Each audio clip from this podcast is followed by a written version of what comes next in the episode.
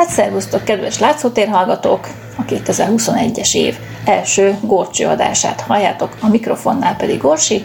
És néző.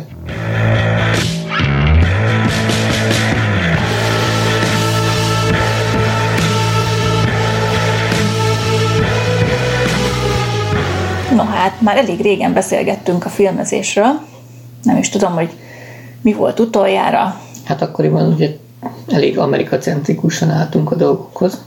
Igen, tehát egészen eljutottunk talán az 50-es évek, 60-as évekig, így a filmek tekintetében, de most egy kicsit visszaugrunk megint, vagy nem is kicsit, hanem elég jó, jócskán visszaugrunk az időben, és a mozgókép előállításnak a mikéntjeiről, vagy fortéjairól fogunk egy kicsit titeket fölvilágosítani. Inkább a humanista reneszánsz korba fogunk visszautazni. Hát igen, messze a középkori állapotok közé. Mert a kép előállítása az ugye mindig az egyidős gyakorlatilag az emberiséggel, tehát a rajzolás, a kép megörökítése, vagy a vizuális megörökítés az ugye az emberrel egyidős, ennek a vágya. De gondoljunk vissza bar, barlangrajzokra. És ezek gyakorlatilag már bizonyos mozgásfázisokat örökítettek meg, akárhogy is. Aztán ugye egy kicsit egy bemerevedett a kép a két dimenzióba egy jó ideig, aztán a reneszánsz volt az, amelyik ugye újra elkezdte ezt a három dimenziót fölfedezni, és, és akkor bejött még az időbeliség is. De ne szaladjunk előre. Na, akkor átadom neked a szót, mert te néztél ezeknek jobban utána. Igen, bár az időbeliség előtt még felfedeződött más is. Na, mi, csak, mi felfedeződött? Hát a, a vetítettség, hogy így fogalmazzak.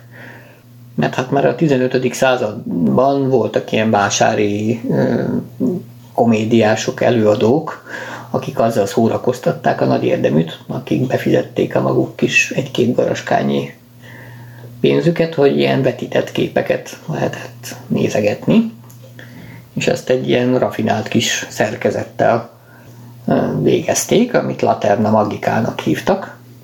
És ugye ezt a nevet, ezt Leon Battista Alberti írományai között találtuk meg először, aki hát egy eléggé polihisztor volt, mint akkoriban ugye a 15. században mindenki, aki tudományjal meg technikával foglalkozott, az egyszerre épített, mit tudom én, szélkeréktől, távcsövön keresztül bármit. Igen, én őt úgy ismertem, hogy ő egy építész volt, és ő a reneszánsz építészetről, illetve hát az antik építészeti hagyományokról írt könyvet, és, tele, és rajzolta le ezeket a szerkesztési elveket, amik igazából mai napig adják az építészeknek az alapot. És az építészet oktatásában is nagy szerepet játszik ő. A lényeg az, hogy azt, hogy ki lehet vetíteni úgymond üveglemezekre festegetett képet, az akkoriban már létező távcső megszemüveglemcsék segítségével. Ezt ugye ő írta le először, de nem saját találmányként, hanem, hanem ez úgy létezett az ilyen vásári környezetben, és a múlt ködébe vész, meg valószínűleg senki nem is tudja, hogy ez igazából kitalálta ki először. Igen, és valószínűleg tök véletlen lehetett, hogy egy ilyen szemüveglencsét, ott mit tudom én, valaki csörgött a tábortűznél, és kivetítődött a sátor falára mondjuk hirtelen a nagyított kép, és akkor valakinek eszébe jutott belőle, hogy lehetne valamit bütykölni, nem tudni, hogy ez... Hát az árnyjátékok azok biztos, hogy... Az árnyjáték igen, de az, hogy magát egy színes képet, tehát nem árnyékot uh-huh. kivetíteni nagyban, az viszonylag újdonság. Uh-huh. És ő tudott időutazni is, mert a, ha képét megnézitek, akkor bizony-bizony kiderülhet, hogy igazából GG felmenői voltak Felmenői, az ez maga GG. Hát az is lehet, hogy maga GG, ezt majd ő szerintem beírja a cseten, hogyha éppen jelen van, hogy most akkor egy kicsi coming out-tal elárulhatná, hogy ő igazából Leon Battista Alberti személyesen. De mindesetre nagy a hasonlóság, gyanús ez nekem. Ugye? Sok kriptozeneszerző lehet, hogy személyes ismerőse, és az időutazás egyik föltalálója. Ha esetleg ami hallgatási pénzt szeretnél fizetni, Gégi, akkor szívesen adunk a hatáson kívül egy számlaszámot.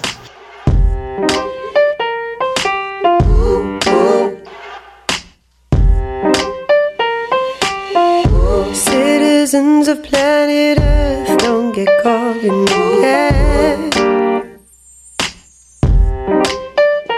Mm, those drive to distraction. The flash, it's just that. There's something behind these walls, something under the sheet. I stay.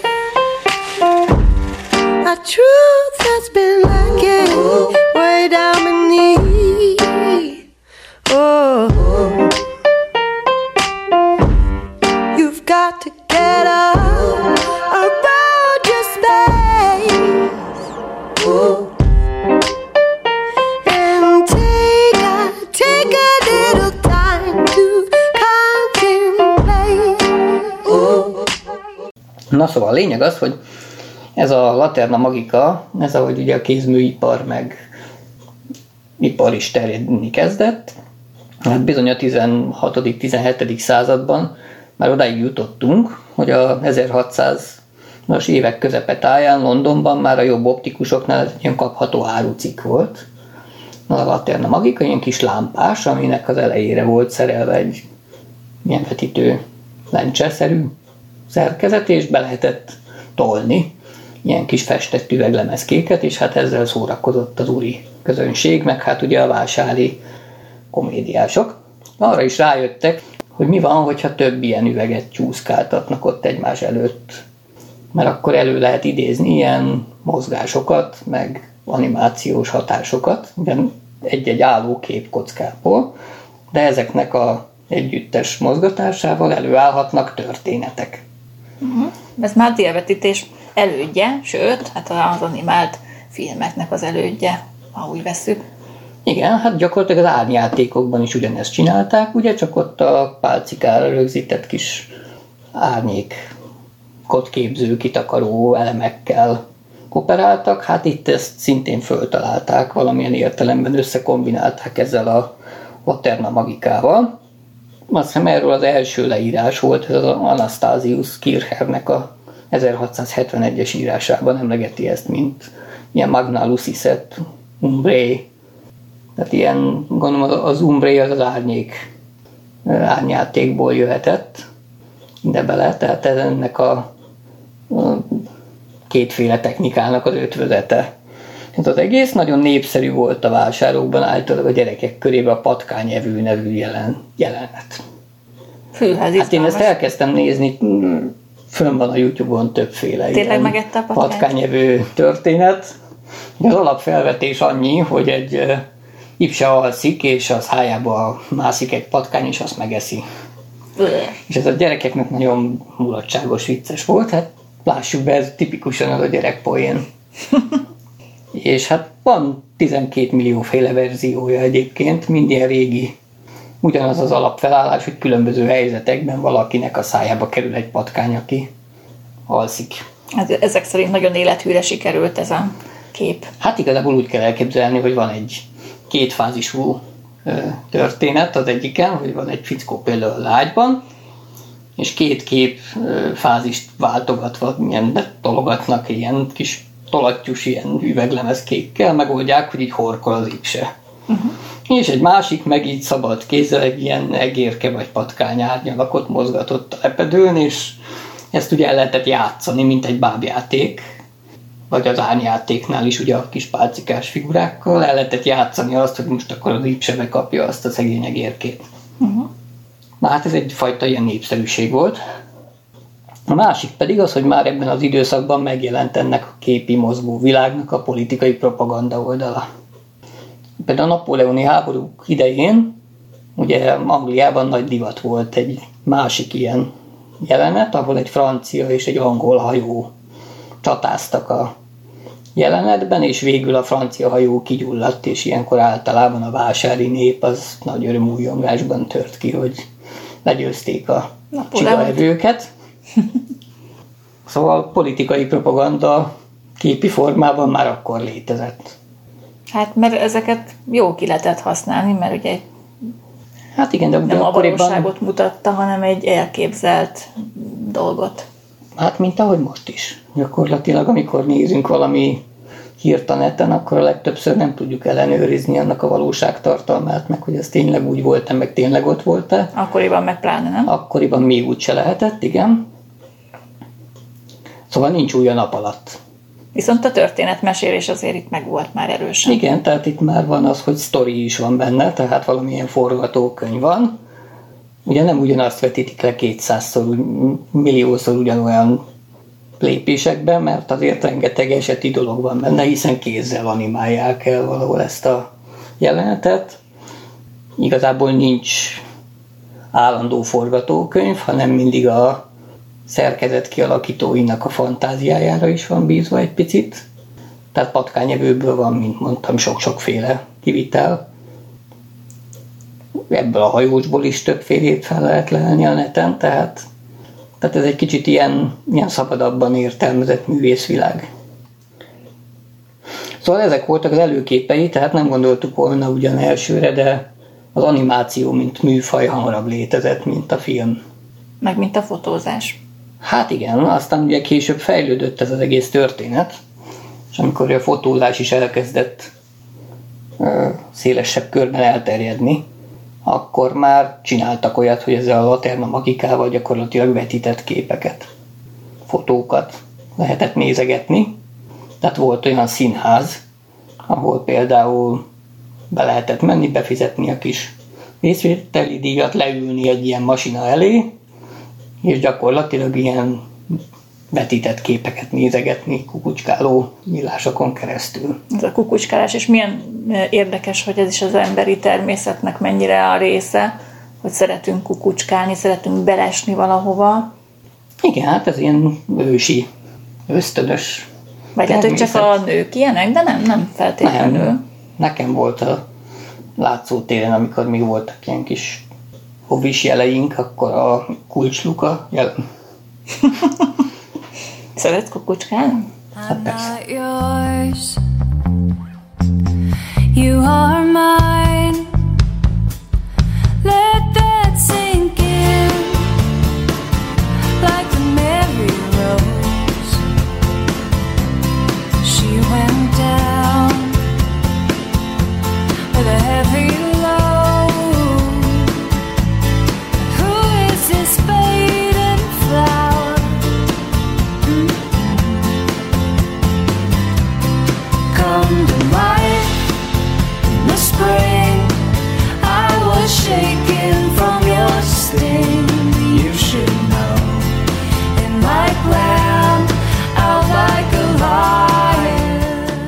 Annak idején említettük, hogy vetítgették ezeket a képeket, de technikailag is egyre fejlettebbek voltak ezek a laterna magikák, bár ahány ö, féle ilyet találsz, hogyha rákeresel erre a laterna magika névre a neten, az hihetetlen milyen változatos megoldások voltak.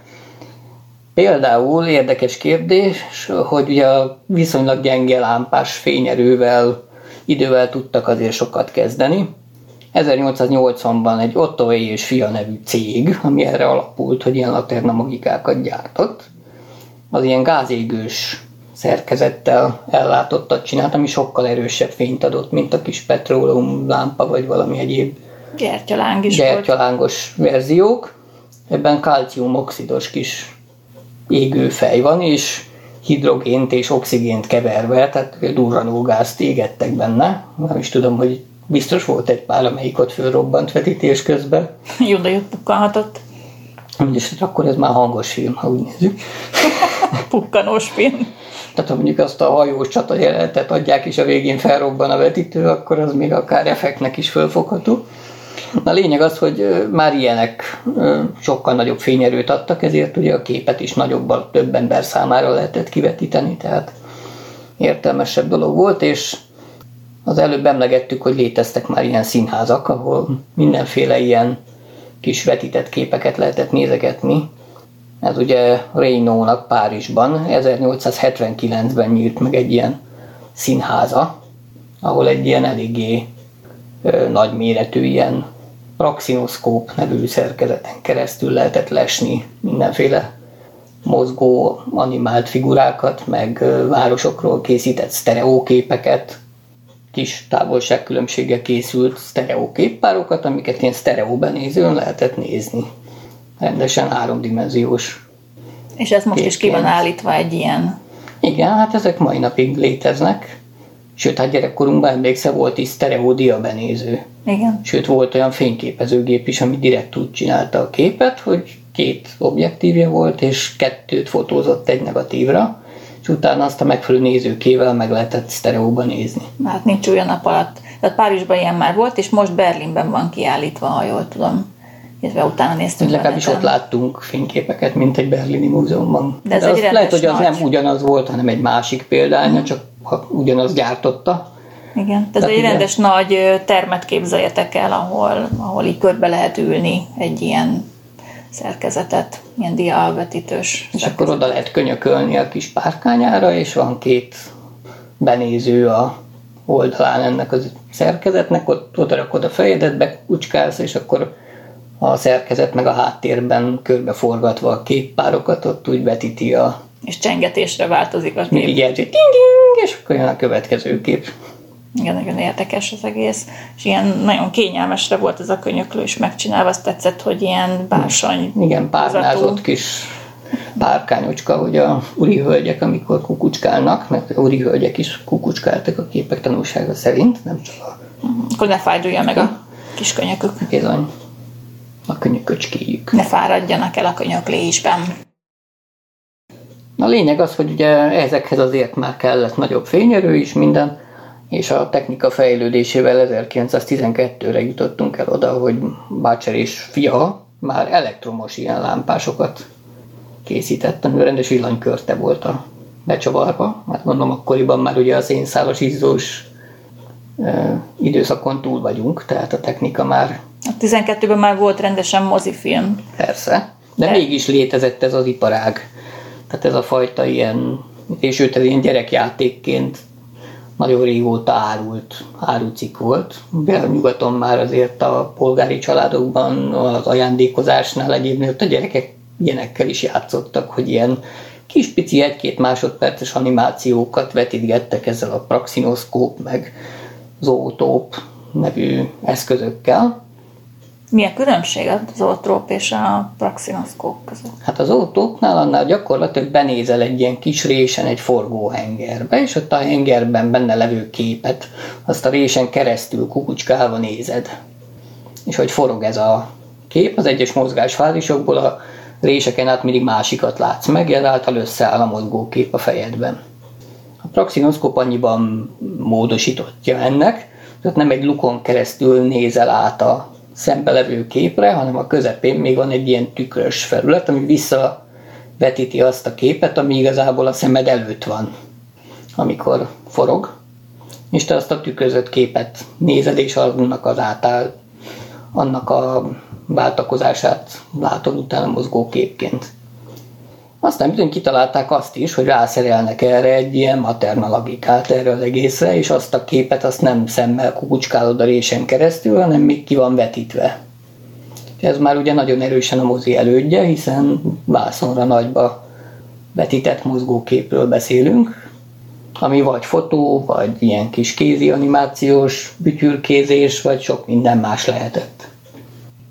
De ugye ezeknek nagy korlátja volt az, hogy pár másodpercnél több nem fért bele. Bizony. És azt ugyanazt vetítették is sokszor egymás után. Igen, meg aztán voltak ilyen érdekes kombinált szerkentjük, ahol már két-három ilyen eszköz által adott képet vetítettek egymásra, tehát volt háttérvetítő, meg előtérvetítő, Egész akkor bonyolult. ilyen egész komoly kombinációk voltak. Meg lehetett cserélgetni ezeket a képeket benne. Igen, mert ugye ez a szerkezet úgy volt kialakítva, hogy ilyen kis papírszalagokon volt a mozgásfázis, és azt ki lehetett cserélni ebben a hengerben. És akkor a gyerekek, amikor megkapták mondjuk a labdázó kislány című animációt, akkor utána könyöröghettek, hogy apu, vedd meg a madáretetős kislány verziót is. Vagy a ördögöt fejbe kupálósat is. Igen, hát az már, hogy az már a felnőtteknek volt a 18 pluszos animáció volt, mert nem alszanak a gyerekek, mert a praxinoszkóp kijön az ördög. De fejbe kólintja a Vitéz László. Hát igen. Szóval ez ugyan nagyon erős, tehát a képi világ az nagyon erősen visszaköszön ezekre a vásári komédiás képekre, tehát ebből is látszik a közös gyökere az egésznek. De nagyon jó pofa kis világ tényleg, és De figyelj, végül is a diavetítővel mi is jól elszórakoztunk. Persze, hát ami ugye még statikusabb is volt, mint Ráadásul. ezekről beszélünk.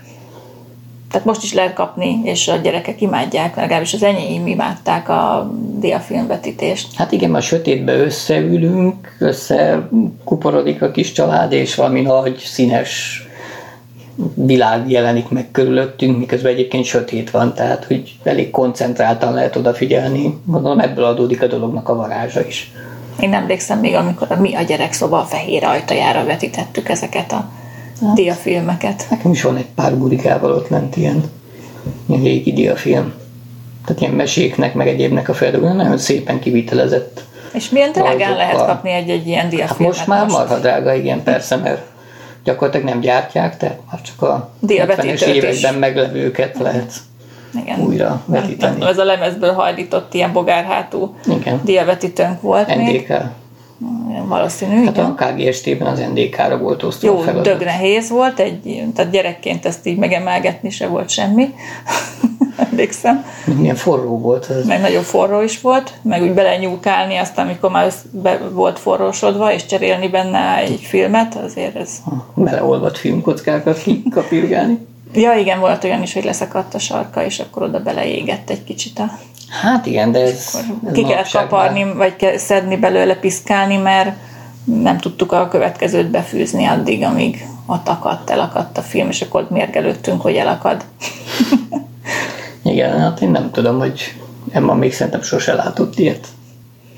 Hát mi meg maguknak vetítettük. Aztán a gyerekeknek szereztem egyet, használtam egy ilyen, hát az enyém, az persze nem maradt meg, mert na mindegy, ez nem akarom részletezni, hogy miért nem maradtak meg nekem a gyerekjátékaim, de gyerekeknek beszereztem egy, egyet használtan, és akkor volt olyan, hogy, hogy volt filmünk még hozzá, meg, meg hát vásároltunk, és onnan tudom, hogy rohadtul drága, mert így karácsonyra kaptak, mint tudom én, két-három filmet, körülbelül ajándékban, mert hát drága. És akkor azt vetítettük mindig, amikor így kisebbek voltak, így a karácsony este, letetettek. régebbi filéres árukból mostanában hmm. drága kincsek lesznek. Bizony. Hogyha valaki ilyet talál otthon még a szekrénybe, az becsülje meg, vagy keressen egy antikváriumot. Hát adhatja nekünk is. én, én szeretem őket még mai napig is.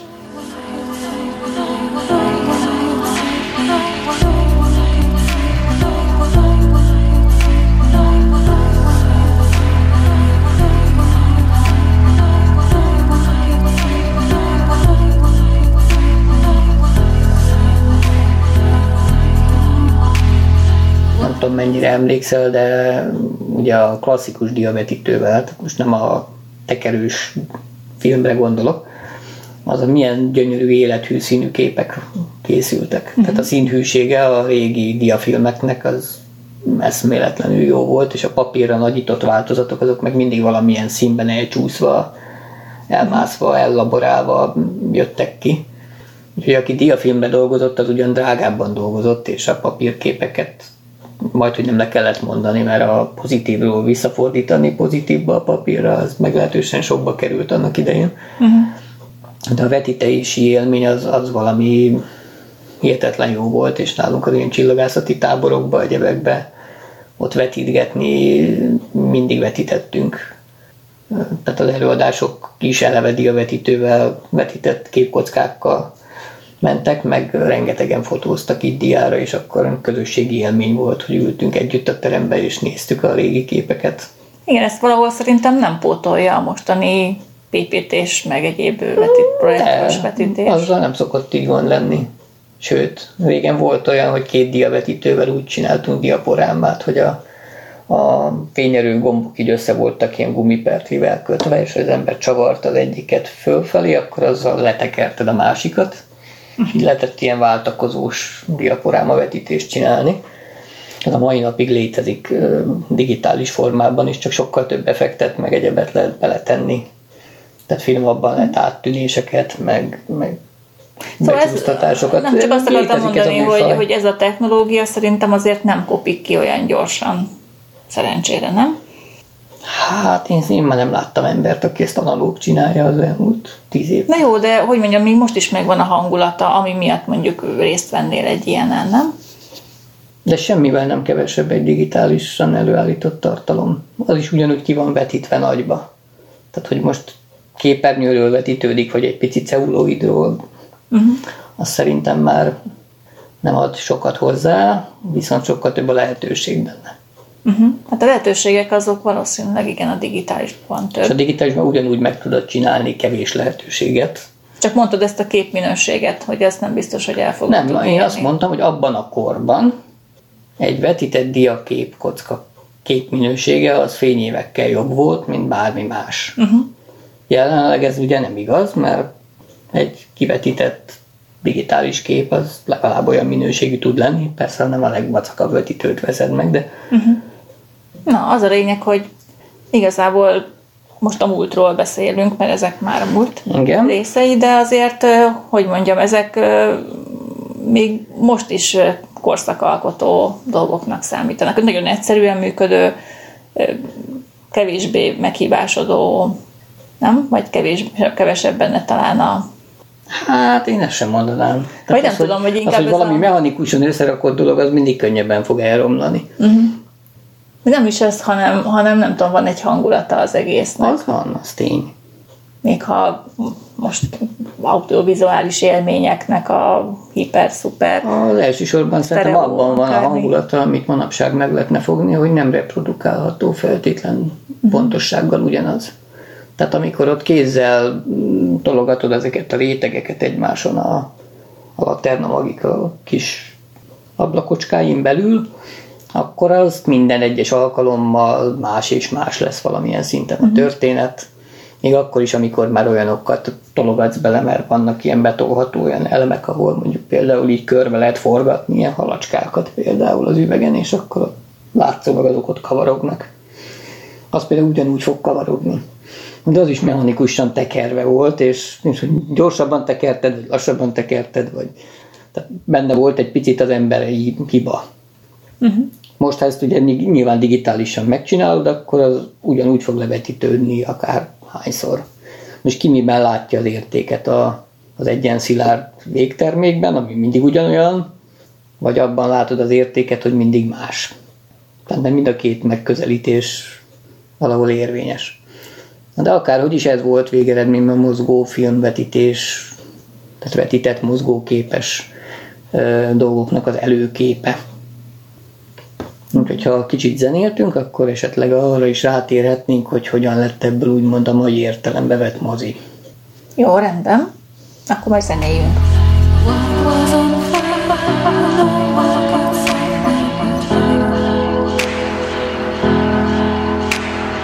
strange what this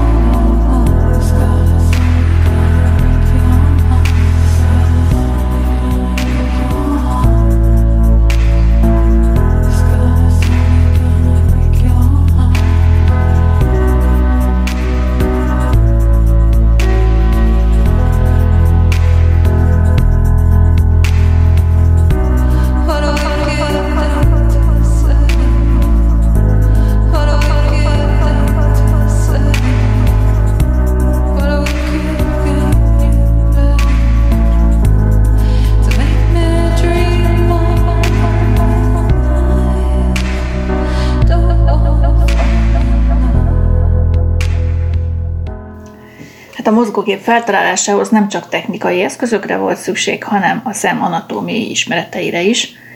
Plato belga fizikus a 19. század közepén írta le a retina persistencia elvét, a szem tehetetlenségének az elvét. Megfigyelései alapján megállapította, hogy ha az emberi szem előtt egy másodperc alatt 16 képet villantanak fel, akkor azokat nem különálló képekként, hanem folyamatos mozgásként fogja érzékelni a szemünk, mert az előző kép érzete még nem szűnik meg a szemben, amikor már ugye a következő kép felvillan. Igen, hát van expozíciós ideje a szemnek. Jé. Tehát nem az van, hogy Mindenesetre ez egy elég jelentős felfedezés volt a fotózás és a filmezés tekintetében, hiszen ezt használják ki a moziban pont. Később a filmekben a másodpercenként felvillanó képek számát standardizálták 24-ben. Tehát 24 képet vetítenek le másodpercenként. Ezeknek az ismereteknek a birtokában készültek el az első mozgókép felvételére és vetítésére alkalmas eszközök. Hát akkor mindjárt itt van Edward James Muybridge, ezt nem tudom pontosan, hogy kell mondani. Nem is ezen a néven született, hanem 1830-ban Angliában született Edward James Muggeridge néven, de ezt a Muybridge név nevet vette föl, és ezt használta, ez alapján ismerjük. Ő készítette az első tulajdonképpen sorozat felvételt vagy fázisfotókat, amelyet egy több fényképezőgépből álló rendszerrel alkotott meg egy vágtázó lóról, és ezt, ezt gondolom láttátok már ezt a, ez egy nagyon híres felvétel sorozat. Hát az életéről annyit, hogy 1850-es években, tehát ilyen 20-as éveiben költözött át az amerikai kontinensre, nevezetesen San Franciscóba, és ott először könyvkötéssel, könyvkiadással foglalkozott, majd 1867-től a fényképészet területén vált sikeressé. Főleg táj- és épületfotózással foglalkozott. Arról lett híres, hogy a Yosemite Nemzeti Parkban tájakat fotózott, hát ott utazgatott és fotózott. hát még az a könnyebb műfaj, mert az nem szalad el. Igen, tehát itt ö, dolgozta ki a fotózási technikáit, és erről lett híres, hogy ezeket a képeket dolgozta ki és adta ki. És innen kapott ugye megbízásokat leginkább. Például vasútépítkezések területén bízták meg, hogy a, gondolom, ahol vezetni akarták a vasutat, ott a tájakat örökítse meg. Tehát itt két utat is tett, 1867-ben és 1872-ben, és ezeket ilyen nagyméretű 50x61 cm-es készülékkel és kolloidos eljárással készítette ezeket a fotókat. Aztán járt Alaszkában is, meg gejzireket fotózott, meg a csendes óceán mentén világító tornyokat, szóval eléggé sok dolgot örökített meg.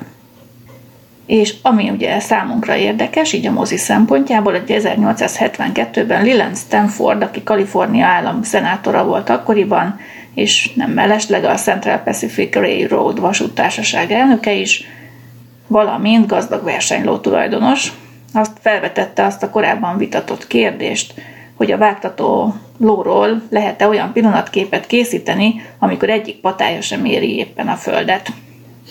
Egy érdekes kérdés.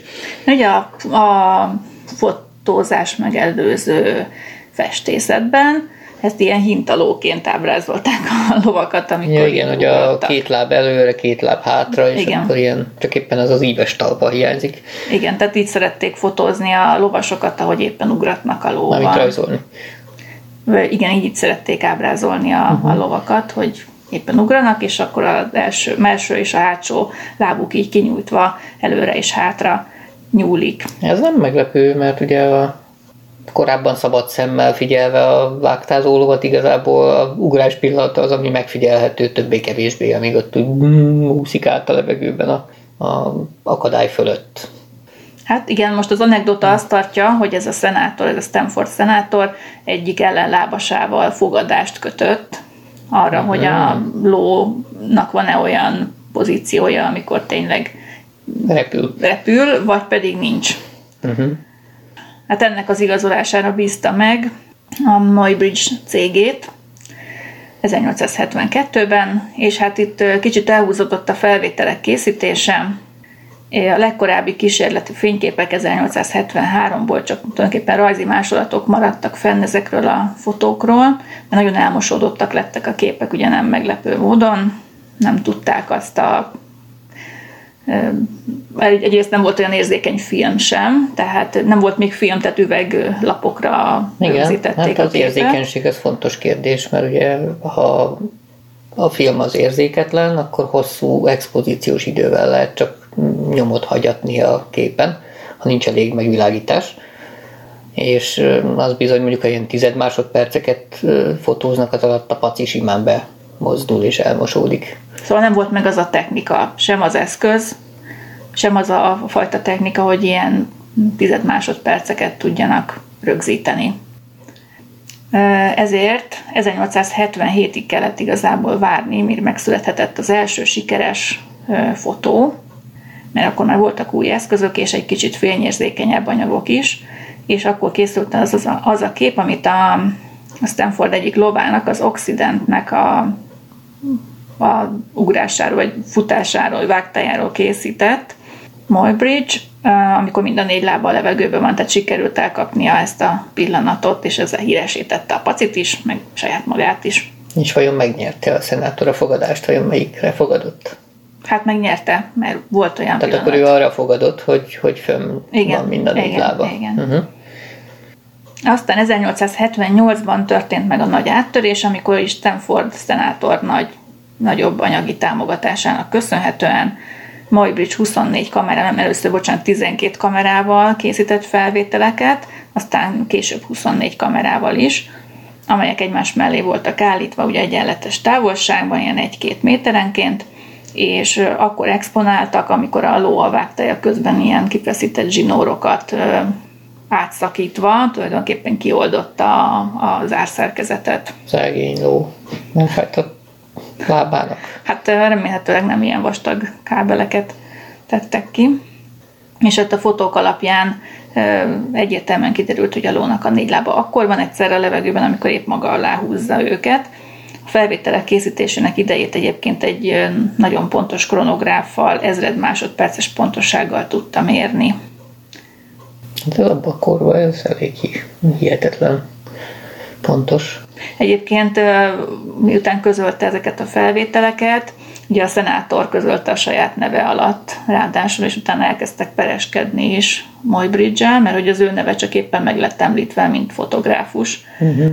És, és Hát gondolta, ha ő fizetett érte, Igen, akkor igen. a szellemi kincs is, ez Igen, tehát jellemző. teljesen magának tulajdonította ezeket a fotókat, és Moybridge be is perelte, de nem nyerte meg a pert, mert a bíróság megállapította, hogy a, a szenátor fizette azt a szerkezetet, tulajdonképpen azt a műszaki szerkezetet, amit az ő mérnöke talált ki a uh-huh. képek rögzítéséhez. Tehát igazából az ötletet ugye Moybridge adta, meg ő készítette fizikálisan a felvételeket, tehát ő állt a kamera mögött, viszont a szerkezet létrehozásához a pénzt a szenátor adta. És hogy a pénz beszél, a ló meg ugrik. Így van.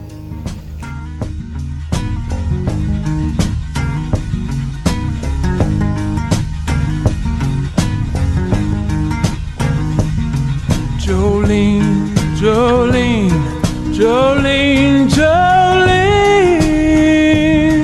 I'm begging of you, please don't take my man.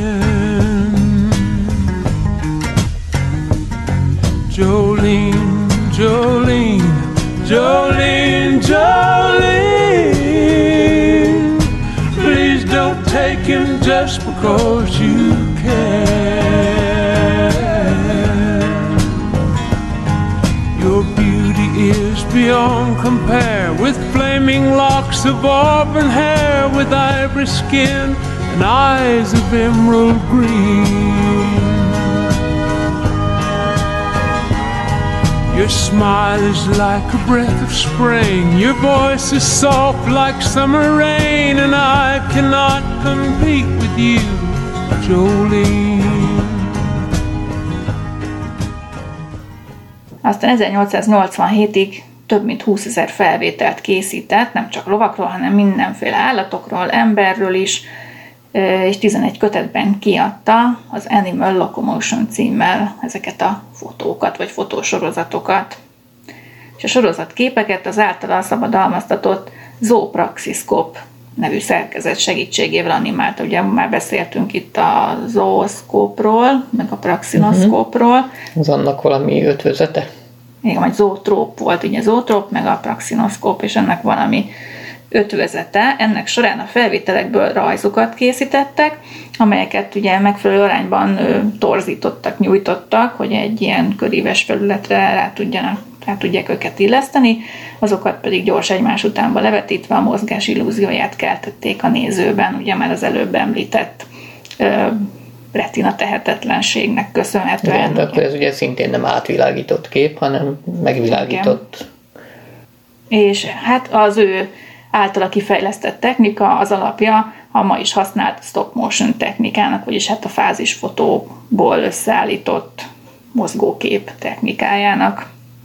És ez 1879-ben jelent meg ez a technika, és 1878-ban a Sally Gardner nevű ló vágtájánál készült első felvételeket tekinthetjük a Néma film elődjének. Tehát ez a paci is híres lett. Ló nagy sikere volt. Hát itt tulajdonképpen a 24 fényképezőgépet a ló mozgás irányára derékszögben állították fel, egymástól egyenletes távolságban fehér háttér előtt vágtázott a paci, és egy ilyen skála jelezte a megtett távolságot is, hogy közben ugye tudják az egyes fázisokat mm, nézni, hogy Fogadjunk, hogy a, fogadjunk, hogy a lovacska fekete volt. És egy igen ilyen árnyképszerű felvétel született igazából, tehát ahogy meg volt világítva a fehér háttér előtt, egy ilyen kicsit sziluettszerű az egész. A kamerák pedig kollódiumos üvegnegatívra rögzítették a felvételeket, ahogy a ló egymás után oldotta ki ugye a redőnyzárakat. Hát ez ma se lenne egyébként egy nagyon egyszerű módszer, főleg, hogyha az akkori technikai színvonalat nézzük. Tehát nem sokan vállalkoznának rá. Hát igen, csak mondjuk most technikailag már könnyen kivitelezhető a Hát, na, történet. És még vezetékek se feltétlen kellenek a paci útjában, mert infrakapukkal is megoldható, és akkor az biztos nem akad bele a lábába. Bizony. Az az érdekes még ebben a kísérletben, hogy vajon ennek a mechanikai kioldásnak a késleltetése az mennyi lehetett. Tehát, hogy a paci ugye elszakítja a matagot, és az mennyi idővel később kezdődik a expozíció. Uh-huh. Ezen sok tud múlni, amikor ilyen nagyon rövid időszeleteket kell csinálni. Tehát ez a leg, úgymond, hogy mennyi a shutter leg, ahogy mondják így a expo technikában. Tehát ahogy normál fényképezőgépen is, hogy megnyomod a gombot, és nem abban a másodpercben készül a kép, hanem kisebb késleltetéssel. Hát, jó kérdés. Ja, érdekes egyszer utána lehetne menni, bár nem biztos, hogy vannak erről adatok. Mindenesetre kaptunk től, kaptok tőlünk ilyen kis gifeket, amiben meg tudjátok ezt nézni most. Uh-huh. Tényleg érdekes. A fázis fotózás módszerét az úgynevezett fotópuskák készítésénél fejlesztették tovább. Hát a fotópuska az egyfajta ilyen kronofotográfiai eszköz, vagyis az időfényképezési eszköz. És a francia Etienne Jules Marie volt, aki kifejlesztette ezt a fotópuskát. Formája egy hosszú csövű puskára emlékeztet, de a belsejében nem golyót töltöttek, hanem objek- objektív volt, a cső mögött pedig egy dobtár, amelyben pillanatonként egy, vagy bocsánat, amelyben pillanatzárként egy óramű által másodpercenként 13 fordulatot végző fémkorong volt beépítve. Ezzel 1882-ben másodpercenként 12 felvételt tudott készíteni. 1888-ban tovább fejlesztette a zárszerkezetet. Szóval, amikor már a tekercs filmeket is feltalálták, és a film továbbító mechanizmust is átépítették, akkor sikerült 7-20 másodperceket exponálnia. A Így lett 720 adott. Értesz alatta? Ö, igen, uh-huh. 720 másodperceket exponálnia, így lett alkalmas a nagyon gyors mozgások, például a madarak röptének a tanulmányozására is, megörökítésére is. Tehát ez is nagyon érdekes, mert erről is nézhettek képeket. Már azért is érdekes, mert egy magyar származású fotós, aki már ott született egyébként Franciaországban, Georges Demény segített Marénak a fotópuskával készített képekből zootróp lemezeket készíteni, amelyek tökéletesen vissza tudták adni a madár repülését. Maré később a madarak testét is megmodellezte, így eh, teljes figurás 3D-s zootrópokat is készített, ami már nagyon menő volt szerintem akkoriban. És em, volt egy ilyen rotoszkóp-szerű technikája is, amit kifejlesztett, és ebben már ezred másodperces felvételeket tudott készíteni, de ezt hogy is csinálta? Hát az előbb egyébként elmondtad a, az expozíciónak a lényegét. Tehát gyakorlatilag annyi, hogy a film és az objektív közötti zárt, ami elzárja a fénytől a lemezt, az gyakorlatilag egy ilyen nagy forgókorongként valósították meg. Ugye, ahol a korong tömör nem megy át rajta a fény, akkor nem történik expozíció, amikor viszont az arra vágott kis keskeny rés éppen most elsuhan a film előtt, hasonlóan, mint a redőnyzárnak egyébként a redőnye, amikor a fényképezőgéppel felszalad, meg leszalad, akkor abban a pillanatban a fény átmegy a filmig, és akkor exponálódik. Most, hogyha van egy nagyon nagy korongunk, és arra vágunk egy keskeny részt, akkor mondjuk a korong megtesz egy fordulatot, és abból a fordulatból, ugye ha teljes kör lenne a 100 és mondjuk egy százaléknyi keskenységű kis rést vágunk bele, akkor az a 1 százaléka a körbefordulási időnek az expozíciós idő. Ugye, ha egy másodperc alatt tízszer fordul körbe, akkor ugye eleve egy tized másodpercenként kerül oda a rés, de olyan picike, hogy az még jóval kisebb ideig enged csak fényt, és jóval tovább kitakar. Azért lehetnek velük megoldani az ilyen század ezred másodperces expókat is. Más kérdés, hogy ilyen behemolt nagy szerkezetek lesznek belőle. Hm, hát legalábbis akkoriban még nagy behemok Ha csak nem voltak. tudnak nagyon nagyon pici kerést vágni. Na Most, hogyha a film egyébként állandó jelleggel mögötte van, és nem tudják a újból, újabb és újabb filmkockákat oda küldeni a körbefordulás között, akkor pont olyan érdekes fotók fognak készülni, mint amire találtunk is példát, többet, meg szerintem rakunk majd a galériába is, hogy így egymásra exponálva látszanak a mozgásfázisok egyetlen képkockán. Hát ehhez kellett a tekercs film feltalálása, meg az, hogy celluloid szalag lett, és nem üveg negatív. Hát igen, aminek a perforációja ott van a szélén, tehát azok a lukak, és azt egy megfelelő mechanizmus, Továbbítja. amíg a korong éppen a sötét oldalán takarja ugye a fényt, addig elmozdítja és beállítja az új kockát a helyére. Uh-huh. De akkor külön kockákra kerülnek az egyes fázisok. Én beszéltem az előbb, az, hogyha egy ott hagyod a filmet mögötte, akkor egymásra exponálódik ugyanaz, és lehet látni magának a mozgásnak a, a vonalát. Uh-huh. Az is érdekes egyébként. Love, I have wounds only you can mend. You can mend. Oh, oh, mm. I guess that's love. I can't pretend. I can't pretend. Oh, oh, oh.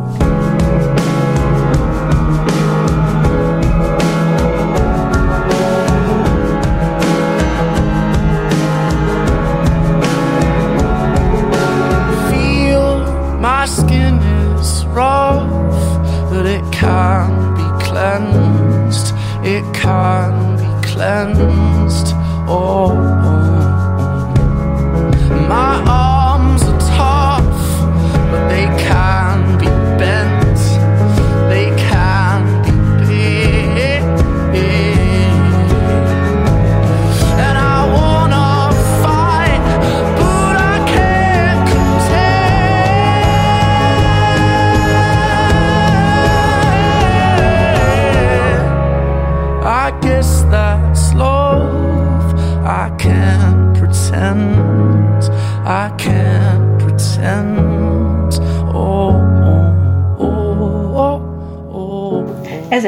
1890 és 92 között sikerült Marénak valódi mozgó fényképfelvételeket is készítenie. Hát az ugye eléggé megelőzte a korát, vagy legalábbis nagyon egyszerre dolgoztak, ugye a, mondjuk Edisonékkal, és az 1888-ban feltalált tekercs filmnek köszönhetően lehetővé vált, hogy korlátlan számú felvételt is készíthessenek, ezzel egyre ö, hosszabb és bonyolultabb mozgás folyamatokat örökíthessenek meg. Például ilyen kronofotográfiával bebizonyította, hogy a macskák mindig talpra esnek. Uh-huh. Miért korábban azt gondolták, hogy amikor a macska leesik, akkor a hátára esik és visszapattan is? Hát nem tudták bebizonyítani, azt tudták, hogy mindig talpra esik, de hogy miért és hogyan csinálja, az annyira gyorsan történt, hogy Ezt a vajas kenyérrel kéne megcsinálni, mert mindig azt mondják, hogy az is a megkent oldalával érkezik a földre. Hát igen, De mondjuk arra megvan a fizikai elmélet már. Igen. Értes, a cicamicáknak is megvan a fizikája nyilván a testüknek, meg egy olyan gyors pörgést végeznek a tengelyük körül, hogy szóval egy nagyon érdekes fotósorozat készült erről is. hogy a tappantsuk lefelé. Igen. Rejtettek egy cicát, és megörökítették, ahogy talpára esik. És hát még beszéljünk egy kicsit erről a Georges Deményről, vagy nem tudom franciásan, hogy mondják a nevét. Ekkoriban Murray, vagy bocsánat, ekkoriban Marie asszisztenseként dolgozott, és a kronofotográfia segítségével az ember mozgási folyamatait tanulmányozta. A Párizsi Siketnéma Intézet egyik tanárának a kérésére készített 12 felvételt saját magáról, amint kimondja a Je vous aime és a Vive le France mondatokat, vagyis az, hogy kedvellek, és éljen Franciaország. A felvételről a La Nature folyóiratban 1892-ben megjelent cikkben számoltak be, amelyhez Edison is gratulált nekik. Ugyanebben az évben Demény egy másik tanulmányban leírta, hogy a felvett képek összeköthetők egy fonográffal is, ezért a- neve joggal szerepel a mozi egyik úttörőjeként a Louis Lumière mellett. Fonoszkóp, ami az ő találmánya volt, annak az egyesítése a fonográffal tulajdonképpen megteremtette az első hangos film felvevő és lejátszó berendezést, amit 1902-ben kezdtek el forgalmazni Franciaországban. Akkor jól értelmezem, ez egy külön eszközre vette a hangot. Igen, Tehát nem a filmre rakta rá. Igen, ez még külön eszköz uh-huh. volt akkoriban, de már nagyon úttörő uh-huh. dolog volt. Hát most gondoljunk bele, hogy a hangos film előtt jóval, tehát a század, 20. század elején volt, létezett már egy ilyen eszköz. Egy tudod, miért kérdeztem, mert hogy a, film, a hangos filmben, azon a film szalagon van a hanginformáció is. Igen. Na hát ezt még azért nem valósították meg, de azt, hogy külön tudja működni, hát nyilván ebben voltak anomáliák, mert ugye elcsúszott egy kicsit a kép, meg a hang, nem tudták ugye Hát igen, tökéletesen. éppen, éppen ezért nagy újítás az egybe. Igen. Egy médián De mégiscsak volt rá lehetőség vagy eszköz, ami, ami ezt tudta biztosítani. Hát ez is egy nagyon érdekes kép, ez majd, vagy ez a felvétel, amit ő a e, Lanetűrnek, illetve a Siket Néma Intézetnek készített, ezt is meg tudjátok majd nézni a galériában. Moy Bridge Law Praxis kópjának a tovább gondolásával Thomas Edison egyik asszisztense, itt is egy asszisztens, ugye, William Kennedy Dickinson 1891-ben olyan készüléket konstruált, amely 20 másodperces filmek felvételére és lejátszására volt alkalmas, és ez volt a kinetográf és a kinetoszkóp páros. Tehát a kinetográf, ami rögzítette, a kinetoszkóp pedig, ami lejátszotta a filmeket. A kinetoszkóp a kamerával felvett képeket a felvétellel azonos sebességgel tudta lejátszani és ezt 1894 áprilisában mutatták be New Yorkban, a Broadway-n, az Edisonnak a saját pavilonjában, és eddigre készítettek már tíz ilyen berendezést, amit így párhuzamosan felállítottak, és ez egy tulajdonképpen ilyen dobozok voltak, amiben belekukucskálva lehetett látni egy ilyen 10-15 méter hosszú filmszalagot, amit ott lejátszottak. Pénzbedobás után természetesen Hát csak is. És akkor a nézők felé hajoltak, és ott be lehetett kukucskálni, és meg lehetett nézni ezt a filmet, de egyszerre csak egy ember tudta megnézni. Erről is majd mutatunk fotót, hogy hogy nézett ez ki.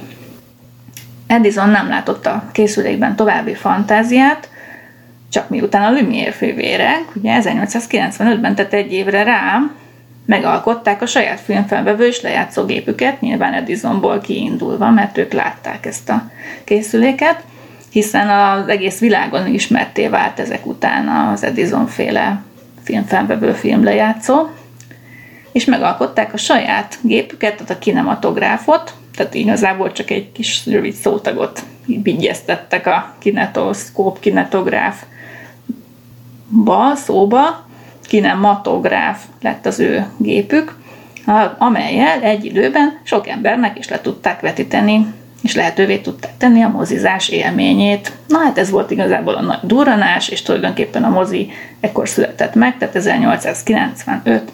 decemberében, de erről majd a következő adásban fogunk beszélni. És ezt követően Edison és a korábbi asszisztense Dickinson az amerikai kontinens keleti partján egymás konkurenseiként a filmgyártás vezető szereplőivé váltak, létrehozták a saját filmvállalataikat. Hát nem is lenne Amerika, hanem ilyen. Uh-huh. Hát igen, onnantól megindult a verseny, és ugye érdekes módon, hogy az Edison nem is látott benne különösebb fantáziát, de amikor megjelentek a lumiék, hát onnantól kezdve neki is muszáj volt továbbfejlesztenie, hiszen aztán tudjuk, hogy Amerika lett végül a, a filmgyártásnak a fellegvára, de azért Franciaországot se írjuk le teljesen, úgyhogy a legközelebbi adásban majd ott folytatjuk a Lumière fivérekkel és Georges Méliével. Igen, hát érdekes, mert a korábbi ilyen laterna magikás időszakban, abban meg inkább Európában németek, angolok környékén volt a nagyobb. Legalábbis így, ahogy nézegettem forrásokat visszafelé, úgy, úgy szinte majdnem mind német vagy angol forrás volt. Hát látod, a és franciák részben, beelőzték részben őket. francia, persze, persze. Azért a franciák a filmgyártásban most is ott vannak szerintem. Persze, hát itt a technikában egyébként az volt az igazán fontos, hogy kitalálták azt a aprócska trükköt, hogy a, a film továbbítás ugye nem folyamatos, tehát nem áll, elindul a filmszalag, és az úgy megy folyamatos, egyenletes, vonalú egyenletes mozgással, hogy fizikásan fogalmazzak, hanem mindig, amikor expozíció kész, akkor megáll.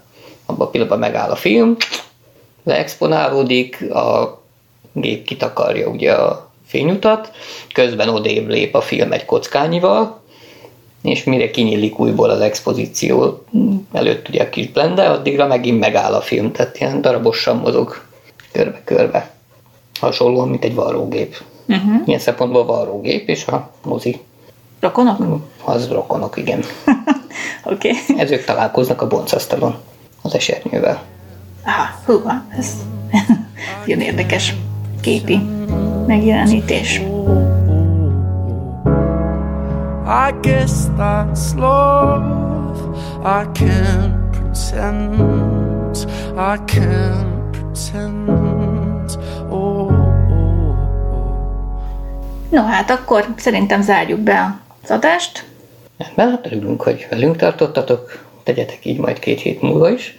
Igen, és várunk benneteket, akkor a francia filmgyártás kezdeteinél fogjuk folytatni.